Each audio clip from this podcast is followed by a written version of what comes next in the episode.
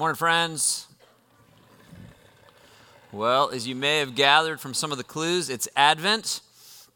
I was uh, scarcely aware of this for most of my life, but the Christian cal- Christians have a calendar that cycles throughout the year, and it suggests different things that we might contemplate on throughout the year. Um, sometimes we think of December as being Christmas time. That's how most people probably think of it. But properly speaking, traditionally, historically, it's not, it's not Christmas yet. It's really just Advent right now. And Advent is all about one thing what is that? Waiting, getting ready, preparation. Yeah, it's waiting, longing, anticipating. Advent, if we think of Christmas as being about the birth of Jesus, Advent really isn't about Jesus' birth. It's more like the eighth and ninth months of pregnancy when you wait. Our, our first son, Benjamin, was born two weeks late. And while that was obviously far worse on Kelly than it was on me, he was always right here. I can remember this very distinctly. Um, we were both so eager. You know, we wanted to meet him. Just hurry up, hurry up, hurry up. Um, and Advent is about waiting. It's both about waiting for something good to happen, like the birth of a child, but it's also about waiting for something bad, something difficult that has gone on for way too long to finally come to an end. And we often set aside this time, this time of the year, to reflect on our longing for Jesus' first coming and also our longing for his second coming. And with the church throughout the ages, we cry out, you know, come soon, Lord Jesus. We are weary of the wait. So, this year, what we're doing is a, a short series. I'm looking at uh, Psalms, looking at Advent through the lens of the Psalms. And there are numerous Psalms that are pertinent to this. If you were with us last week, I kind of did a bit of a prequel, kind of a setup to the series, um, which is a little bit ironic. I'm not good at waiting, so even when it comes to Advent, I started too early, which I know is ironic. Um, but last week I made four basic claims that I think would be helpful to keep in mind whenever you're reading any of the Psalms. I mean, if you missed it, you can go back, you can, you can catch it online. It was kind of an important message. It, it sets a, a tone for a lot of things. But the four big points from last week are that the Psalms are telling one story, there's one great meta narrative and that we all have to live the entire story. Not just a part of it. We get the joys and we get the sorrows. But number two, the story ends well. Just as the Psalms end and erupt in praise, these last number of Psalms, um, so our story is heading to ultimate happiness, even if it is through a twisty road. Number three, that the story is really about Jesus. He is the blessed man of Psalm 1. He is the longed for king. He is the one, he's the innocent sufferer. The Psalms are about him. And fourth and finally, therefore, they find the most meaning, they, they connect most with our lives when we see how our life is connected to his. If we, if we link our life with his, then these, these, these pictures begin to make more sense. And so today, we're going to really jump into the heart of Advent, and we're going to be in Psalm 89. And I apologize up front. I don't have I have zero slides for you at all because I was off this week and there's just nothing at all. So no slides. So if you have a Bible, if you have a phone, some such thing, it'd be great for you to follow along. You're going to need Psalm 89 for that. And as you flip to it, maybe the maybe the most important thing to know about Psalm 89 is it's a whiplash psalm, okay? The first half is just happy, happy, happy. It's full of joy, it's full of rejoicing, not just in general, but in particular about the Messiah. And then in the middle of it, in verse 38, it just crashes and it turns significantly darker. Okay? It's long, so we're not going to read it all, but I'll give you some samples. And if, but if you go back and you choose to read it, and Psalm 89 is worth knowing, I think it'll become very obvious to you. It's happy, happy, happy, happy, happy, bam, and then it just drops. The bottom falls out in verse 38 and doesn't, honestly, doesn't really recover. So here's how it goes. And verses 1 to 4 gives you a sense of it. It's happy news. The psalmist writes, I will sing of the steadfast love of the Lord forever. With my mouth, I'll make known your faithfulness to all generations. For I said, Steadfast love will be built up forever. In the heavens, you will establish your faithfulness.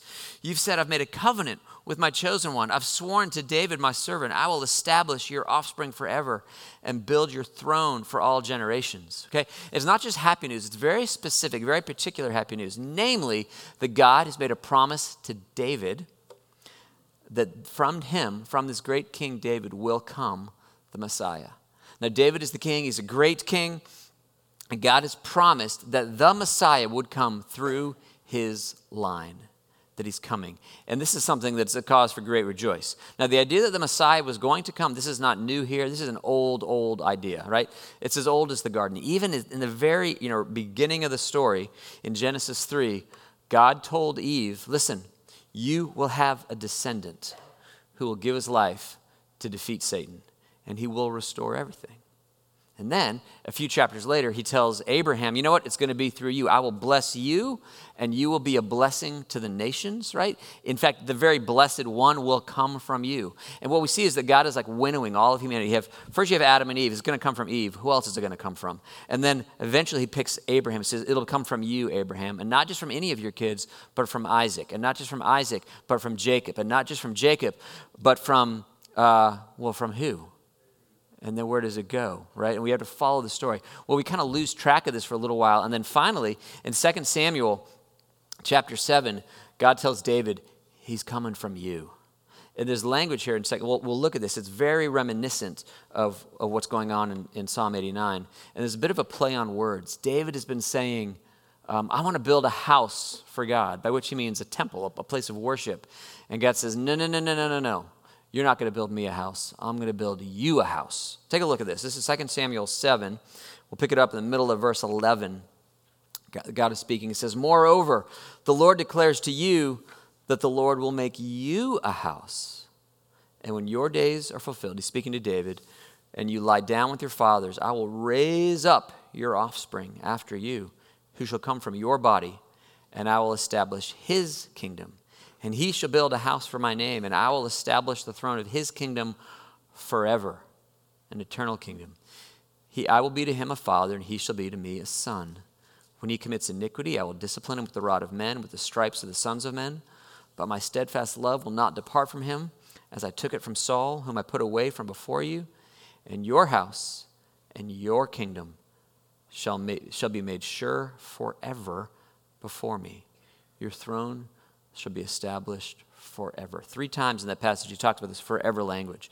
Now, there's two levels of this. The first, the most simple level, is that it's Solomon. David's ba- baby, Solomon, is going to go on to be king. But it goes beyond that. All of this language of eternity speaks not just to another king, but to an eternal king. And this was broadly understood. The king, the great king, to whom all kings point, is going to come from David. He will be a son of David. And this was broadly understood by the Jews. It's why it's a number of places it happens. Maybe most famously in Luke 18, the blind man comes to Jesus and says, Jesus, son of David, have mercy on me.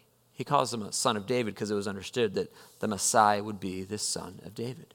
Okay, so Psalm 89, at least in the first half, is a reflection on this fantastic promise that he's coming. He's coming from Eve, he's coming from Abraham, from Isaac, from Jacob, he's coming from David.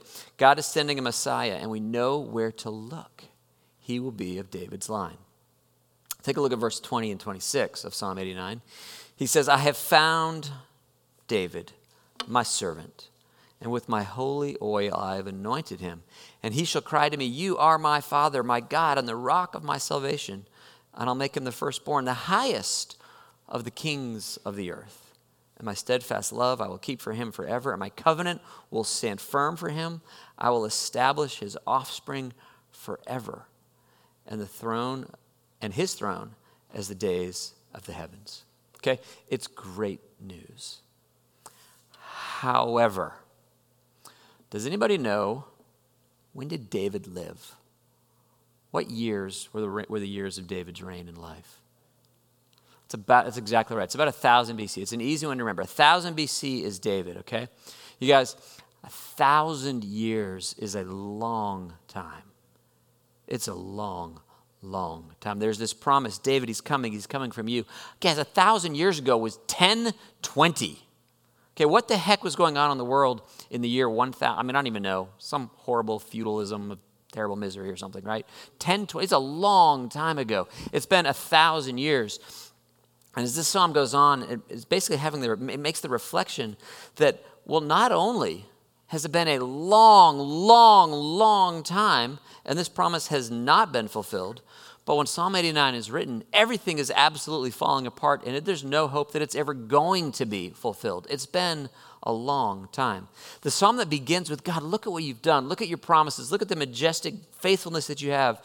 It turns into this crushing disappointment. And everything in the beginning is a setup for the greatness of this fall and this, this massive dismay. It, the, the flip occurs in verse 38. But to kind of get the effect, go back to verse 36 and we'll just watch it just fall off a cliff. Verse 36 His offspring shall endure forever. His throne, as long as the sun before me, like the moon, it shall be established forever. Faithful witness in the skies. But now you've cast off and rejected. You're full of wrath against your anointed. You've renounced the covenant with your servant. You have defiled his crown in the dust. And off it goes. And the gist of Psalm 89 is You said, but you haven't done it. Where are you? Why are things not happening the way we thought they would happen? It's been a long, long time. And the cry of verse 46, this is, this is the essence of Advent in verse 46. It says, How long, O Lord, will you hide yourself forever? How long will your wrath burn like fire? That's Advent. How long? How soon? When will you finally do what you said you would do? It's been a long, long time. Now, there's a huge temptation at this point to simply say, soon, soon, and to skip to the end of the Psalms. Let's turn to 145 and watch everything erupt in praise. Everything's fine. But you guys, the story will dissolve into praise eventually. Sadness, really will be forgotten, and joy and praise really will cover all things. But we don't get to do that yet. Not only because this is Advent, but because this is life. And this time is about waiting. Now, full disclosure, as I share some thoughts on that, when it comes to suffering, I am a great coward. And I just want to get through it, whatever's going on. In fact, the truth is, I just want to get through everything. I'm impatient about absolutely everything. I listen to my podcasts and books and sermons at 1.5x, sometimes 2x. My internal clock speed is high. I just, let's do this. I hate waiting. I just, just get next, next, next. And so Advent is excruciating to me, as are many other things in life. But Advent is about waiting. And in the providence of God, He has seen fit to take his sweet time in oh so many things. Have you guys noticed this? Some of you have been waiting for a long time. I wonder what you're waiting on right now. Many perhaps are waiting for the end of COVID, right? I mean, join the club for that. I saw my mom is amazing. I saw her on Thanksgiving um, for the first time since, I don't know, March 8th or something like that. Is a long, long time. They finally are allowing porch visits at her nursing home. Um, but we thought she was going to come to our house for Thanksgiving. At one point, we had hoped on that, and that didn't happen, and, and on we go. And I don't think Christmas will be all that much different. We're grateful for a small opening there. How soon until this thing is finally behind us? Some of you, many of you perhaps, are waiting for the salvation of your children. Some of you, I know, you've been praying for five years, for 10 years, for 20 years. And you think, how soon? not your children. Perhaps it's your husband. When will he ever? You have been living out Peter's admonition to love him in ways that might open his heart to see the sweetness of the gospel, and it's not working. And how soon? Some of you perhaps are praying and waiting on the repentance of your wife. Will she ever open her heart to you? Yea, even her very self. When will the job come or the romance? or the remission. And waiting is hard. A thousand years is a long time, and so is whatever you may have had to endure. And so, this Advent here, as we wait together, we're not just reflecting about the long wait for the Messiah, and we're not just waiting for him to come again, although that would be the sweetness that solves everything else. But we're waiting for something here, and something here, and something here, and something here. We wait. So, how do we wait? What do we do? What do you, I'm in the midst of it, what do you do? I'm not a passive person. I don't like the passivity of waiting. What, what am I to do? Why does it happen?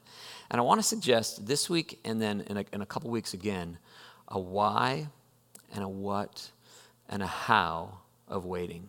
Um, gleaned from my understanding of the scripture and gleaned from a number of wise friends of mine um, whom I've been discussing this with. Like, how, how do we make our, get our heads around Advent?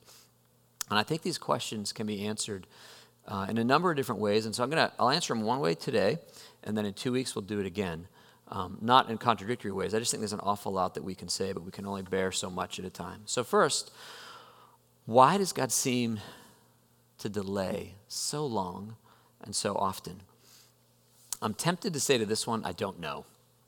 Because the truth is, I don't know. I certainly don't know the particulars for me, and I surely do not know the particulars for you. But it seems like it has something to do with the fact that we are formed in the waiting. Something happens in the season. Have you, have you noticed this in your own life? Something happens, that you are changed, that you are shaped, you are formed. It seems that as we wait, the things like doubt and despair and hope are fleshed out. This is where they're processed. Waiting creates space, it creates the time, it forces us to our knees, and it gives us room to think. It helps us to mature. Sometimes it helps us to release the petty dreams. Sometimes we're waiting for unworthy things. And stuff happens in the wait that cannot happen if we have everything we want. And believe me, I do not like this any more than you do. I wish that I was the sort of creature that the more that I get what I want, the godlier and more selfish I become, selfless I become. But I'm not. Are you? Have you noticed this? It seems to me that pain and longing have shaped me more than abundance and blessing. So I think that's part of it, that we are formed in the waiting. Second question is what do we do? Like, what do you actually do? Like, okay, so here we wait. What do I do in this season? I think this is actually the easiest question of the three. The biblical answer to this is that we lament. And this is kind of a lost art in Christendom, which is tragic because we need it. I don't just mean that we complain, although I'm sure we do a fair bit of that quite naturally in the waiting, but rather we lament. Lament is the biblical expression of longing and of disappointment. It's the way that we process our grief, and it's also the way that we express trust. You have unfettered, full access to the Father and the things that grieve you that you're waiting for. And you, have, you, you should re- you'll read this in the Psalms, but you have extraordinary freedom to tell him how you really feel. Lament is, if you're looking for a definition, lament is I'll, I'll give you a couple elements. It's a Godward expression of grief that calls for help and expresses trust. It's a Godward expression of grief, cries for help, and expresses trust. And this is what we do while we wait. There's a ton of Psalms. Maybe, I don't even know, I should have looked this up. Maybe 25, 30% of the Psalms are Psalms of Lament. It's a huge chunk. And they give us vocabulary to express lament. How do I, how do I turn my face to Him? How do I be honest about my sadness? How do I, how do I ask for help before I need it? And yet do so in a way that expresses trust. Um, if, you don't, if you don't do this, if you don't feel that you have the freedom to do this, just something's going to break. Something goes wrong okay? You need this. You need the capacity to, to have this Godward expression of, of grief that calls for help and expresses trust. And if you don't do it, it messes us up. It makes us bitter. So the Psalms are a great guide to. I'll give you, a, jot these down if you want to. There's tons of these, but you might begin, if you're just looking for some of this vocabulary, 6, 10, 13, 38, 130, 89. There's a whole bunch. 6, 10, 13, 38, 130, but you could find tons of them uh, and it would be good. It would be use, it's a useful skill to develop your vocabulary of lament. What do I do? How do I do this? How do I make these expressions to him? So we, why do we wait? Well, I think it's because we're formed. Uh, what do we do while we're waiting? I think we lament. We learn how to do that. And then finally, the how. How do we bear it when sometimes it is just so unbearable? And I think that we bear it in community because waiting is hard. Sometimes it's really hard. But if you are in relationship with other believers, other people that are walking with this, who love you, whom you trust, I think that that's where you find the resources to really get through it. Um, I, have mentioned a number of different times that I went through a very difficult season um, several years ago now. And in the midst of it, I had an almost compulsive need to talk to my friends. Um, I did not want to be a burden on anybody except Kelly because that simply couldn't be avoided. And my need for her was great. Um, but I did want to, to somewhat like distribute the load, right? Because it was in conversations that I was metabolizing my grief, processing it, like putting it away, taking the edge off it. And I know emotions are strange things. Some of you are so much smarter at emotions than I am. I am quite stupid about emotions. But I remember one peculiar thing was that when I would be stuck in traffic, which seemed to happen all the time in this season, it almost made me lose my mind. Nobody likes traffic in general, but there was something about being physically, literally trapped that just exacerbated this deeper sense in my soul of being absolutely trapped with no way out. And I have a very specific memory. One night I was on 95 heading north. I was just outside of Philadelphia and it was nobody was moving. It was it was parking lot, bumper to bumper. Everybody stopped and I was losing my mind. And so I called Brian Miller, who's a good friend of mine. We were friends in state college, and I just needed a human being to talk to me, right? More to the point, I needed a human being to listen to me as I just babbled through whatever. I don't remember the substance of my remarks to Brian. I remember the feeling trapped, and I remember that Brian was there just to like drop what he was doing and to just be with me when I was going insane. I had another friend, Andy Allen, and I asked Andy if he would meet with me um, kind of regularly during the season. Um, Andy is uh, incredibly fun and playful and lighthearted. He has a fantastic sense of humor. And he was, and hear this with unmingled honor and gratitude. Andy was, for me, a sort of a jester in that time. Not at all because Andy is a fool, for he is not, but I needed to laugh and I just needed to be distracted. And so Andy's assignment, we didn't talk about anything that was troubling me. Andy's job in that season was just to like, and I just need you to talk to me once a week and make me laugh. And and he and he he just entered into it, and he was a dear friend. Some of you know Todd Meyer. Todd is uh, used to be on staff at our church, um, and he is another man who's been a dear friend to me since college. And um, Todd's role in that season was just to give me hope. He could see a hopeful future that I could not see. In fact, this hopeful future. Todd is the reason I'm here. Um, and I couldn't see it. Um, but Todd was a friend in the midst of that. And you guys, I could go down the list as I've begun. A, it's a longer list than that. But there were different people, lots of people that who they, they came alongside Kelly. Kelly bore the, the lion's share of the load. But they walked with me through that time. And I would just say if your life is not filled with rich relationships, then the waiting is harder. And it's, that's why we're constantly, you know, badgering you. Get in a small group, build relationships, build the friendships that you can enjoy now, but that you might desperately need someday because waiting is better in community. So, we're formed in the waiting. It's one of the reasons I think that God puts us through it. In the midst of it, we lament. We express this Godward cry for hope and sorrow as we tell Him that we trust Him. And we rely on community as we wait. So as we go through Advent, I would love you to be looking at these Psalms. In fact, next week, or in two, it'll be two weeks. Quig's, next week, as Brian mentioned, Quig will be preaching with, with uh, Archbishop Kwashi. Um, and then the week after that, I'll jump back up here. We'll look at the Psalms some more. And we'll be in Psalm 37. Psalm 37 kind of turns the knife. If this waiting's not hard enough, it's really hard when, you're everybody, when you look around and you see the wicked not waiting. They have everything they want, and they have it right now.